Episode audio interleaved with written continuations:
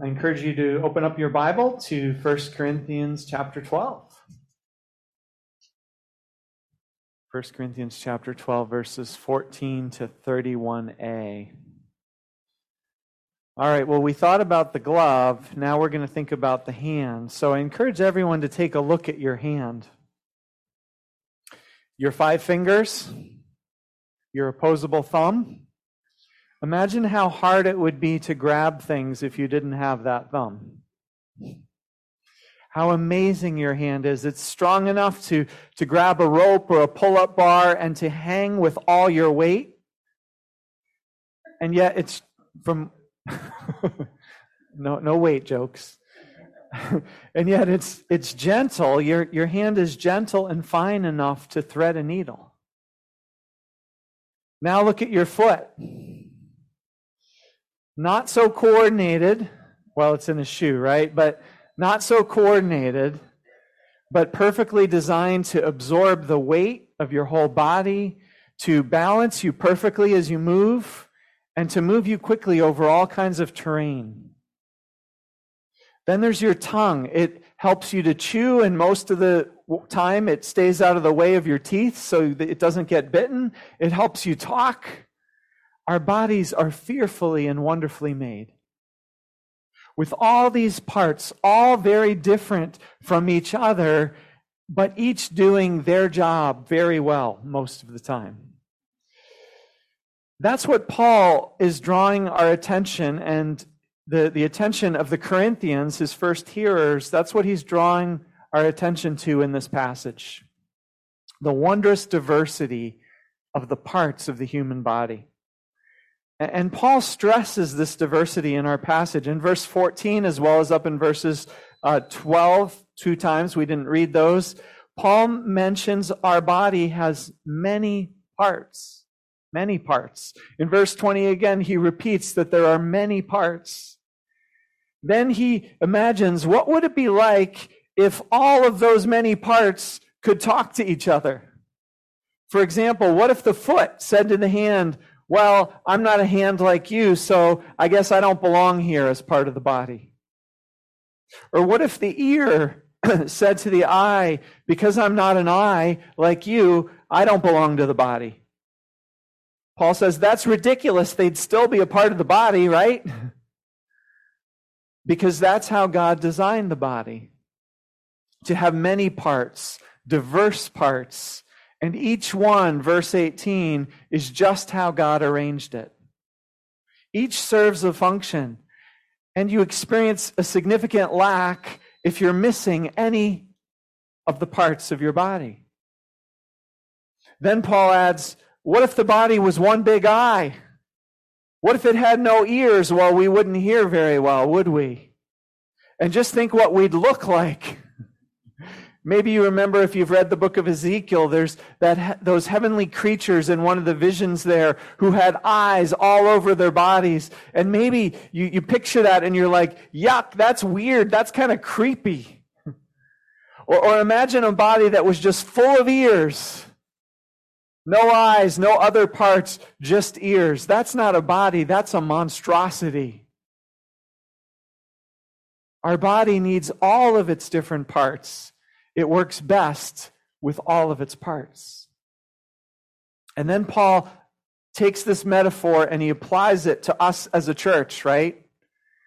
He makes that familiar application. He says, you all are Christ's body. You're one body, so be unified. Yes, we want unity, but we don't want uniformity. We don't want everyone to be the same. If everyone's the same, we don't have a body. We have a monstrosity. We get it, right? Of course, it's obvious. But often it's not actually how we think in practice or how we view or treat other people. In reality, very often what we think is, why can't they be more like me? Why can't they see things the way I see them? It's so obvious. Why aren't they good at the things that I value that clearly are important? Those things must be important because I'm good at them. Have you ever noticed that painters think art is pretty important? And athletes think fitness is pretty important? And scholars think knowledge is quite important? Interesting how that works. We tend to value what we're good at. Let me give you some other examples. Some people love a clean house. They don't want a smudge or a spot of dust or any toothpaste spots on the mirror or certainly no hair in the sink. And they're good at cleaning, or it's therapeutic for them, or at least they get some relief or some satisfaction when it's done because they're wired that way. But it's so easy for them to look at someone else's messy house and look down on them. At least a little bit, and think, what's wrong with them? They're kind of a slob. Don't they care? Are they lazy? Are they irresponsible? You see, we tend to judge others based on what we're good at or what we value. And the other person might be judging us right back. Boy, they're not very fun. Their house is so clean, but do they even live in it, right? I don't think I'd want to go to their party. It'd probably be a snoozer. But we do this. We tend to look at others through the lens of what we're good at and what our strengths are and what we value and judge them based on that, while on the other hand being totally blind to our weaknesses and what we're not good at and how they might be better at those things than us. I'm not the only one who's caught myself doing this, am I? Let me give you another example of this. I had a friend when I was in college. We were both on the leadership team of the Christian fellowship group on campus. And I get frustrated with her for showing up at meetings 30 minutes late. Why was she late? Because on the way to our meeting, she saw a friend and she stopped to chat with them and wound up having a spiritual conversation with them about Jesus. How can you argue with that? Well, if it had only happened once, it would be great, but it seemed like it happened every third meeting. Because she had a strength for relationship. She was outgoing. She had a strength for sharing her faith. And I was like, great, can you use that gift some other time? You know we have a meeting and we're sitting here waiting for you. Because maybe I have a strength and a gift for wanting to be sensitive and considerate to the people close to me and expecting them to do the same for me. In this case, the people at the meeting where we're expecting to get together to talk about important stuff. And when I'm judging her from my perspective, all I can see is that she's failing us. And I become blind to her strength and her gift and the value that is to the body. Again, am I the only one who does this kind of thing? And so here Paul is urging to all of us in today's passage, it's to think body, it's to think we and not me, to think whole body, not just our part of the body. It's to think about the big picture of what's best and what's most healthy for the whole body, not just what's best for me as a single part of the whole. So let's think body for a minute. Let's think we. Again, look at your body. So many parts, all different, all diverse. God made them all and put them all together just right for the whole body to function well. And that's a word picture of who we are supposed to be as a church. Trust me, it would not be good for all of us if everyone was like you or like me or if they were only good at what we're good at. Imagine if everyone here was super good at cleaning, but nobody was any fun. Nobody knew how to throw a party. Or imagine if everyone was super sensitive and considerate to each other, but nobody noticed those on the outside or wanted to stop and tell them about Jesus. We need each other. We need the diversity. It's hard to remember that each person is a gift. It's hard to grasp that others see the world so differently from us. Some of us are still trying to grasp the 2016 and 2020 elections, right? And how people we liked and thought we had so much in common with could vote how they voted, or could see the candidates so differently from how we saw them so obviously to be. How could other people be so different from us, right? Well, then Paul goes on with this analogy of the body. He goes on from reminding us of the importance of diversity in the body to challenging us to care for and to care about those who are different from us.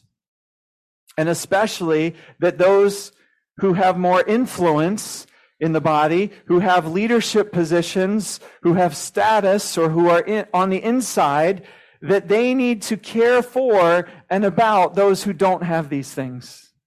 Verse 21.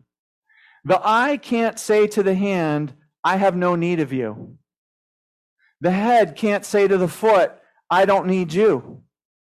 On the contrary, those parts of the body that seem to be weaker are indispensable.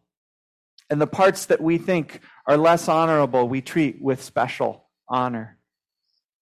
In the analogy of the human body, Paul's probably, when he talks about the parts that are weaker, he's probably talking about the internal organs, because that in Paul's time was how the internal organs were viewed and talked about.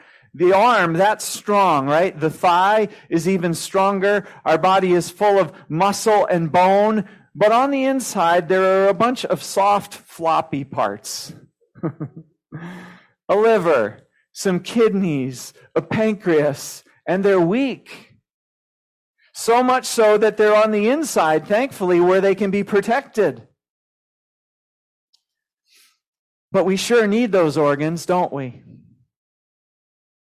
And then there are the parts that are less honorable, less presentable. Those are the private parts. So we treat them with special honor, Paul says. We dress them up with clothes to cover them, but also to make those parts of ourselves more attractive. Meanwhile, verse 24, our presentable parts need no special treatment, like our face, right? Maybe a little makeup, but we don't cover that, at least in most cultures.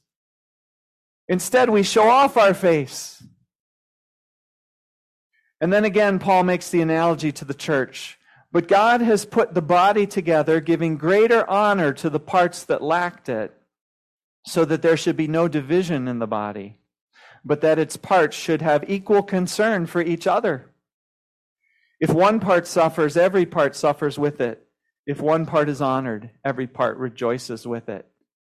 Do you hear in these words the drumbeat of challenge to the strong, to care for the weaker ones? No division in the body. Greater honor for the parts that lack it. If one part suffers, we're all to suffer. If one part is honored, we all rejoice. Likely here, Paul is thinking back to what he talked about in the last chapter, chapter 11. Remember, if you were here a few weeks ago, all those problems the Corinthians were having with the Lord's Supper. The whole church was gathering in houses to worship, to eat a meal together, and to celebrate communion in the context of that meal. But the rich people were eating their own meals, fancy, luxurious meals, and the poor people were eating scraps or nothing at all.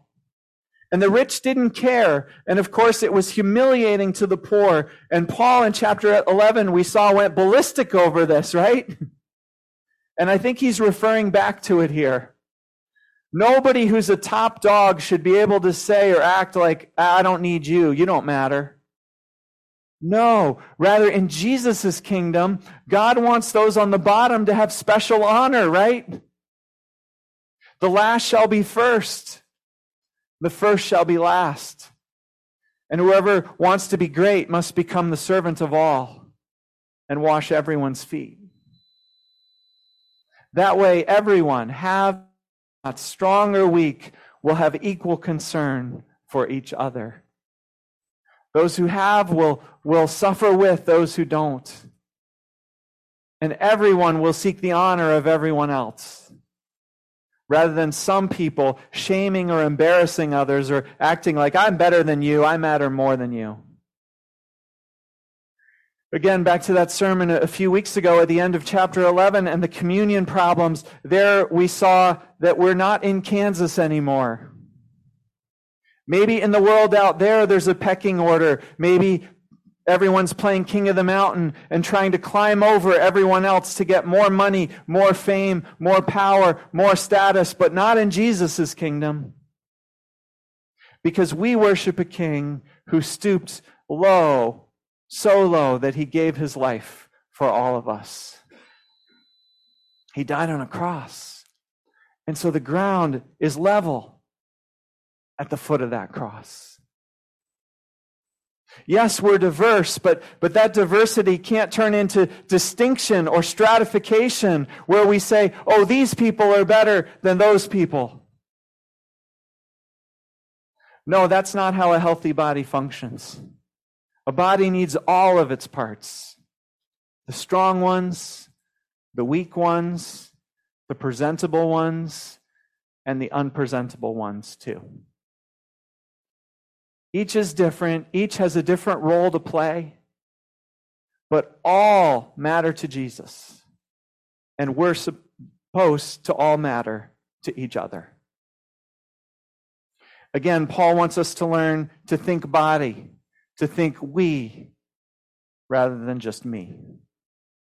So question. In CBC, does our body have all the parts that God wants us to have? Or are there some parts that we've undervalued and overlooked for so long maybe that those people have mostly gone away? Who's missing from our body? What gifts are missing? And is there any part of our body that is overvalued and overrepresented, and so people feel pressure to be that when in fact they are not that way? Just to get us started thinking about this, let's read the rest of this passage and notice some of the parts of the body that Paul mentions. Verse 27. Now you are the body of Christ, and each one of you is a part of it.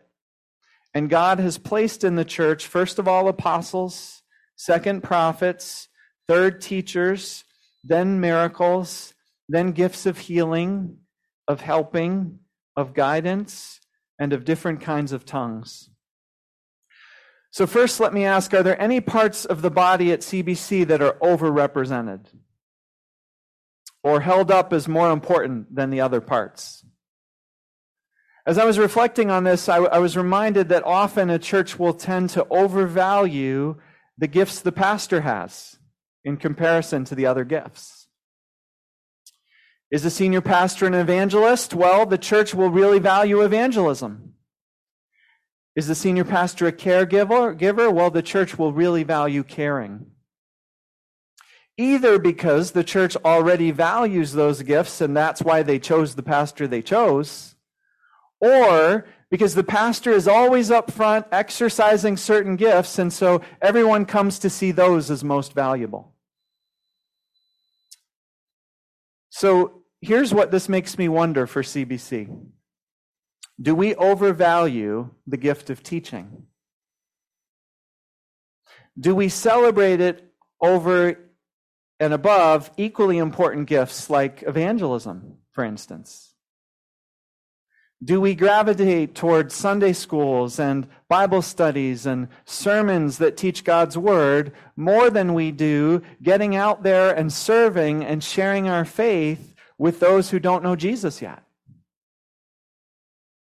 Do people who have teaching gifts feel more honored and more encouraged than those with gifts of sharing their faith and reaching out? If so, then we're not functioning as well as we should as a body. Now, on this one, you've probably noticed I've tried to compensate. I've tried hard to value and to stress the importance of outreach and of mission, because I'm aware that historically churches tend over time to grow inward looking. We value teaching, we value caregiving. Everyone inside the building wants to be fed, wants to be cared for, and lets it be known if they are not. But who is out there in the world is going to show up at an elders meeting or come to a congregational meeting and complain, you church people are not doing enough to share about your Jesus with people like me out in the world? Right? That's not going to happen. And so if the squeaky wheel gets the grease, then we're always going to tend toward the needs that are inside the church and overlook the needs outside. And that's why we need those gifted to be evangelists, because they won't let us forget about those outside. They'll keep reminding us about our mission and of the needs to get out there and share our faith. And if we won't listen to them, if we sideline our evangelists, if we say to them, because you're not like me, I have no need of you, if we undervalue them, they might eventually leave. And that's what's happened over and over and over again in the Western church. Those who are outreach-minded have left the church in discouragement. They've become missionaries.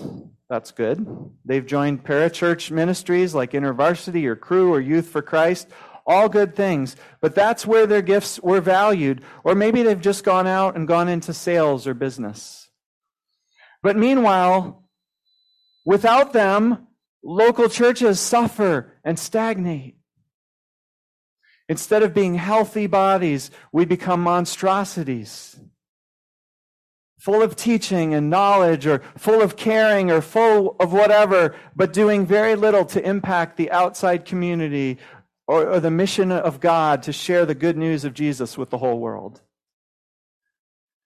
May we always fight against that tendency as a church, and instead make room for all the gifts and the correctives and the counterbalances that all the different gifts bring. Well, if on the one hand we might be tempted to overvalue gifts like teaching or caring, what gifts might we undervalue? Well, here are the obvious ones for a church like ours. And I'm reading the scripture here at face value, verse 28. What about apostles? What about prophets? What about miracles and healing? What about speaking in tongues? Now, I know there are whole theologies about these gifts and whether they're still active today. Some of you come from traditions where you were taught to be suspicious of these gifts, because they can and they have led to trouble and danger and unhealth and hurt. And these gifts were doing that among the Corinthians, actually. That's why Paul is writing to them. That's what he's writing to them about here, and he's going to directly address the problems they're causing when we get to chapter 14.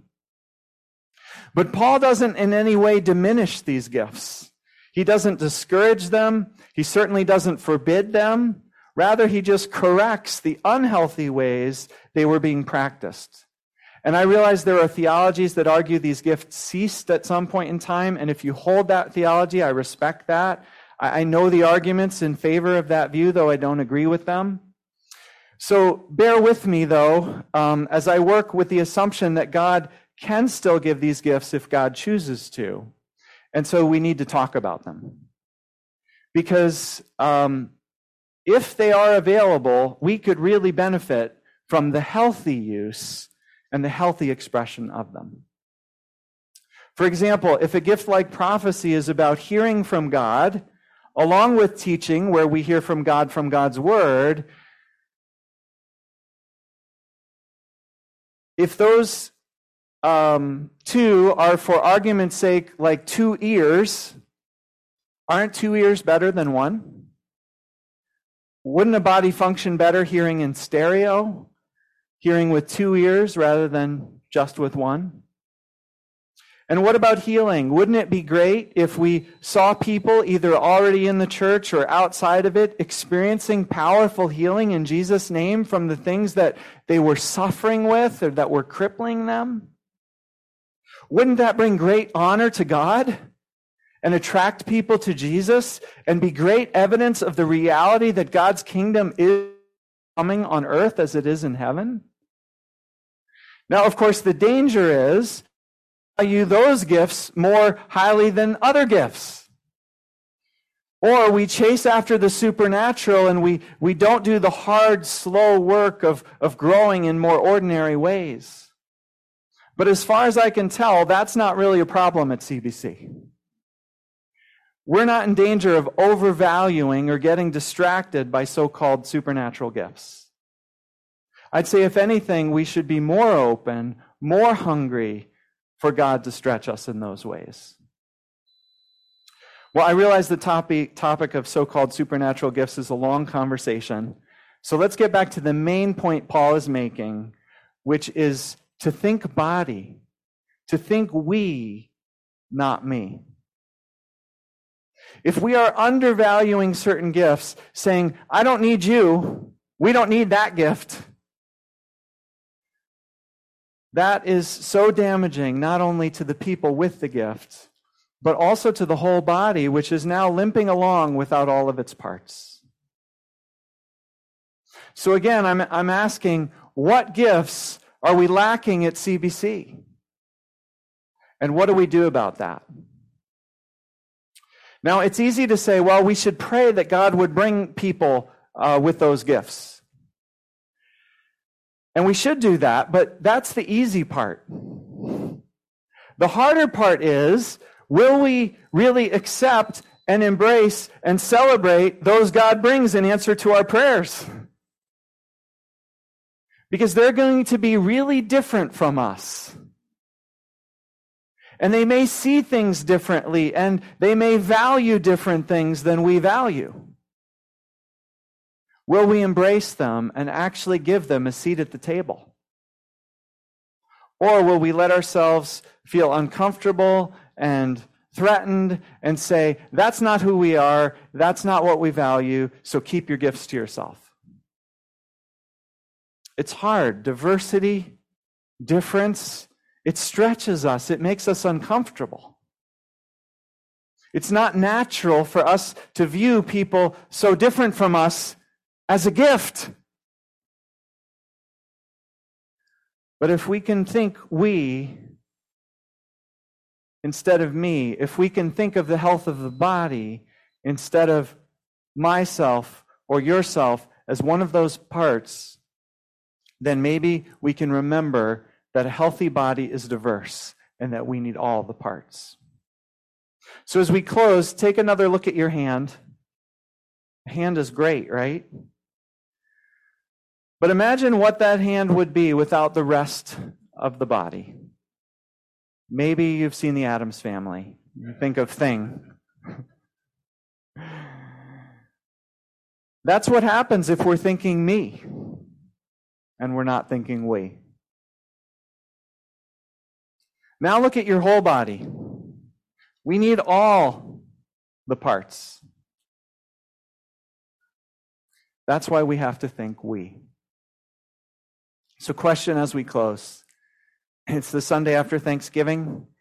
Is there someone at CBC who's really different from you that you can be thankful for this morning?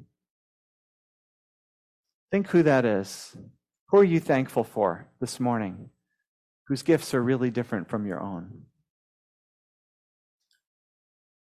Why not tell them over coffee? Let's continue to worship.